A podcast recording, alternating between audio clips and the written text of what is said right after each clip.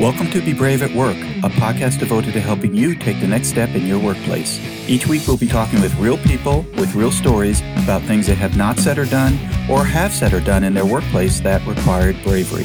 Let's get started. Hi, everyone. This is Ed Everts, and I'm the founder and president of Excellius Leadership Development. Welcome to Be Brave at Work, a podcast devoted to helping you take the next step in your workplace. I hope you have listened to our past podcast conversations, and if you'd like to hear past episodes, go to Be Brave At Work dot com, subscribe to our podcast, and learn some valuable lessons about bravery at work. My new book, Drive Your Career, Nine High-Impact Ways to Take Responsibility for Your Success, is now available at Amazon dot com, Barnes and Noble dot com, and at any online book retailer you prefer. Check it out today.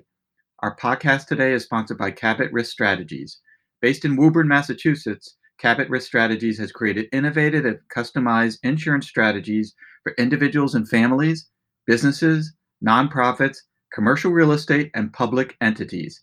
Cabot's client base continues to expand, both within the region and within the markets they serve. And if you're looking for customized insurance services and solutions, contact Cabot at eight hundred, two two two, five nine six three or visit them at cabot risk dot com. I am really excited to introduce our guest today, Carol Vallone Mitchell, co-founded Talent Strategy Partners, a talent management consulting firm way back in two thousand one. She has worked with numerous Fortune five hundred companies to identify and develop leaders who can build and nurture the right workplace culture and drive results. She received her doctorate in organizational behavior from the University of Pennsylvania, where she developed the Women's Leadership Blueprint, a behavioral profile for success, which is something that I hope that we'll be talking about today. She uses this expertise and her twenty years of leadership development experience as a go-to speaker for companies and professional associations. Her passion and success lie in helping women in all fields step up to lead and succeed. And she is the author of a book called Breaking Through Bitch, How Women Can Shatter Stereotypes and Lead Fearlessly. Welcome, Carol. Hi, Ed. Thank you.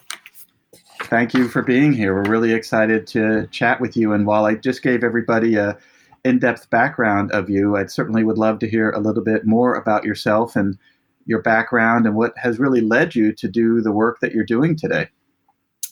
Um, sure. Uh, I, um, you know, as you mentioned, I founded Talent Strategy Partners almost twenty years ago uh, with two other principals from a large consulting firm. And we um, we stepped out to create our own business because we wanted to focus on talent management and particularly on helping companies to develop leaders within their own company. Um, and that's that's really the sweet spot of my work, which as I studied for my PhD, I wanted to, I was looking at gender differences in leadership behaviors. And that was, I, I just developed a passion around that because I could see that what it took to be successful um, as a woman in corporate America was different than for men. And I just wanted to speak to that because clearly there are women that are successful out there. And I have a skill that I'm able to look at a successful group of people and tease out what the behavioral themes are. So that's what I did for the Women's Leadership Blueprint. And my background is as a scientist. I was a molecular biologist before I switched careers. So I I really am a researcher at heart. Well, great. And, you know, when you think about the work that you've done, first of all, we could talk for hours about the ideas of talent management and women in the workplace and bravery at work, et cetera. You know, I'd love to start with your book, Breaking Through Bitch. And, you know, I'd love to hear a little bit about your choice of the title, because I think when I think of the word bitch, uh, it evokes emotion, right, for people. And I think it probably took a little bravery on your part to even include that. I could be wrong, but include that in your title. Can you tell us a little bit about your, your title choice? Um, I sure can. And I did. I I lost about two nights sleep over it. Um, I had gathered a small group of women who were friends and colleagues and clients. Uh, after work, glass of wine, I explained what my book was about, and I was looking for a title. And so after about an hour of conversation, one of the women had said, "Breaking Through Bitch," and everyone went silent. um, yeah, just, you know, it was, I almost felt like the entire room went silent. Um, and I thought, wow. Um, and then the more I thought about it, I really was talking about, there's this label put on women who are strong leaders often. Um, they'll be, I mean, they'll just, people will talk about them as, as being a bitch.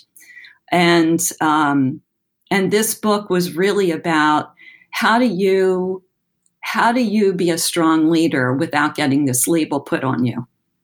And so, um, it just seemed to fit, but yeah, it did take bravery to go with it. I was nervous about it. And, but the more I talked to people, I just kind of tested it out with a variety of people, and they were like, yeah, that's exactly right. I had one person say, oh, don't do that to yourself. And it was a man, actually. There you go. Yeah, it was a chief medical officer uh, in a client um, who, uh, who I, you know, really, really liked. Um, but he kind of spun around and said, don't do that, you know. But I, I did it anyway. Well, good for you. And I applaud that action, because I would tell you, as a male employee in corporate America for twenty-five years, I have reported to female bosses. Mm-hmm. And while I can't remember the specifics, you know, going back that many years, I can guarantee you that at some point we referred to her as a bitch, yeah, or being bitchy, or joking with the guys about being bitchy, right? I mean, it is, yeah, a word that is very... Uh, used in workplaces, but quietly, right? We don't stand up in a meeting and say it, but behind closed doors and behind people's backs, that is how we oftentimes refer to female leaders.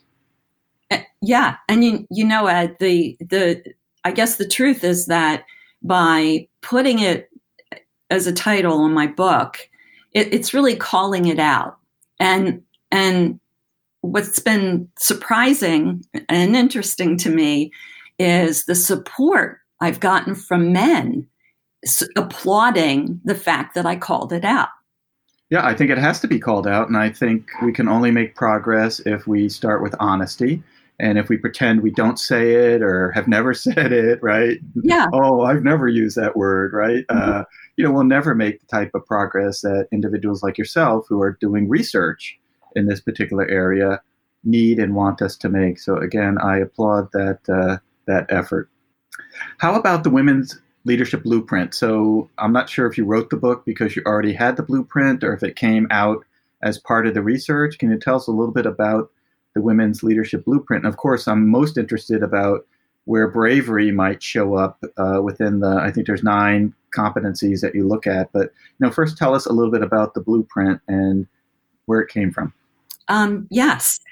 Um, the origins of the Women's Leadership Blueprint uh, came from my dissertation research, which, uh, as I said, I was looking at gender differences in leadership behavior. And I, um, as a graduate student, although I was, I, I took some time off um, during this research so that I could just be out there as a student, I got access to very high profile men and women. Um, and I did behavioral event interviews and looked at the behavioral themes. So what I did is I created, um, uh, what are the themes for the women? What were the themes for the men? And made a comparison. So that's kind of the origin. Well, it is the origin of the Women's Leadership Blueprint. But when I actually put pen to paper with the intention of creating a book that was non-academic, I did additional research with just women. Um, at the executive level, I still got access to some pretty powerful women. And um, and I I worked more on that model that I had begun to create back during my dissertation. So, so it evolved as I continued the research and as I was writing, because of course, um, at least for me, I sometimes, ha- it, it helps formulate my thoughts when I actually write it out or type it out in this case. And that's, that's how, I mean, with the book, it really required me to, um, to get very concrete around what this was about.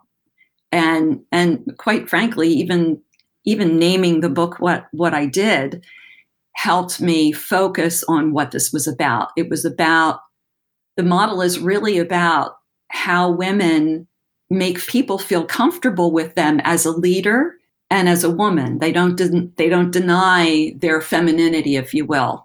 They don't push down good quality characteristics that are associated with being feminine.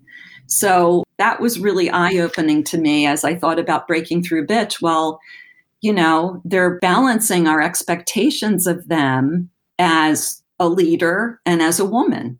So it's it's why there are some women who they try to act like men, and it's like nails on a chalkboard, because as soon as you are presenting yourself, you are a woman, that is who you are. And if you leave that part of yourself behind, it just comes across as not authentic, it feels uncomfortable.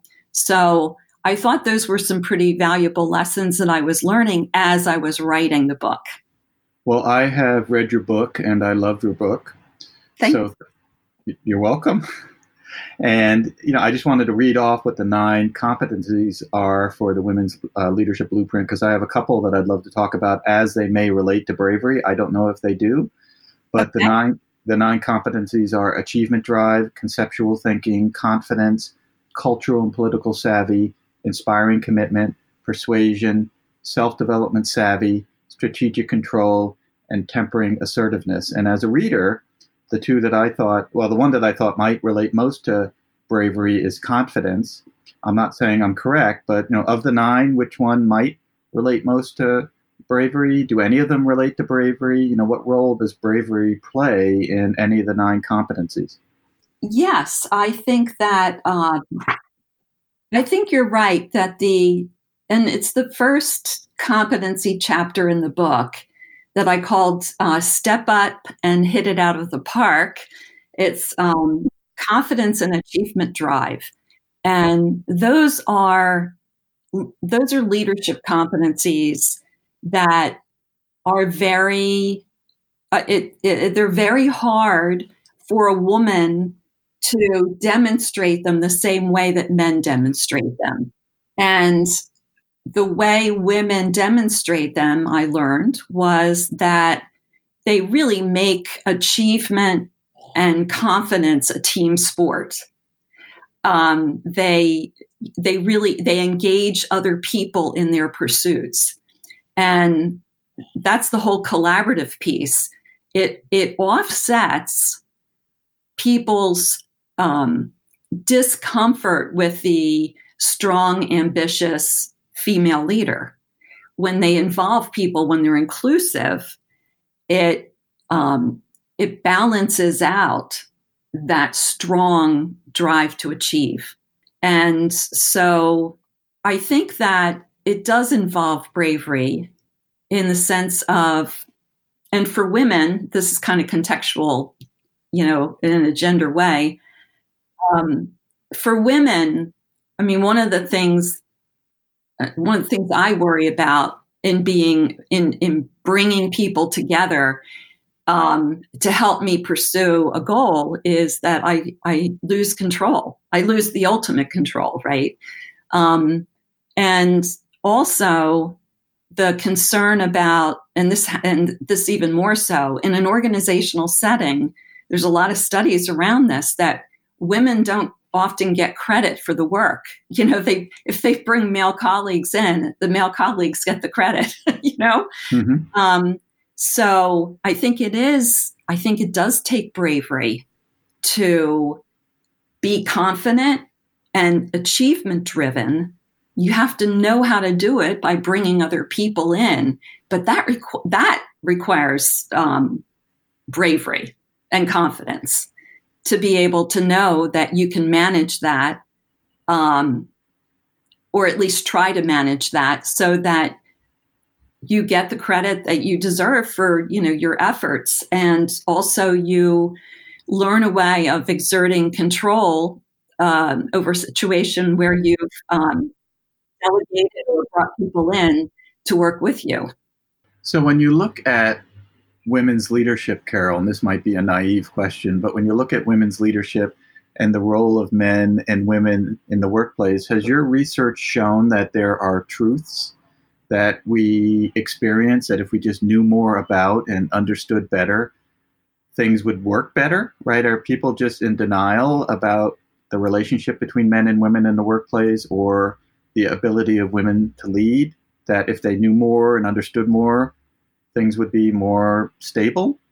I think that women's leadership characteristics, and specifically things like empathy, inclusiveness, uh, collaborativeness, interpersonal awareness, for a long time, those were not appreciated as uh, stellar leadership characteristics. That is changing.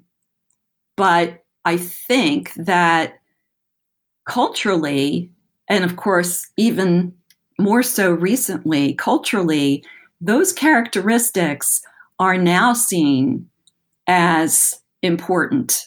Whereas even a year ago, um, a woman, well, anyone, uh, being collaborative or being inclusive, their peers could sometimes see them as being indecisive, um, you know, not confident enough to, to just take the bull by the horns and, and do something, that they always had to check in with other people, um, that, um, you know, being empathetic, it means you're too soft.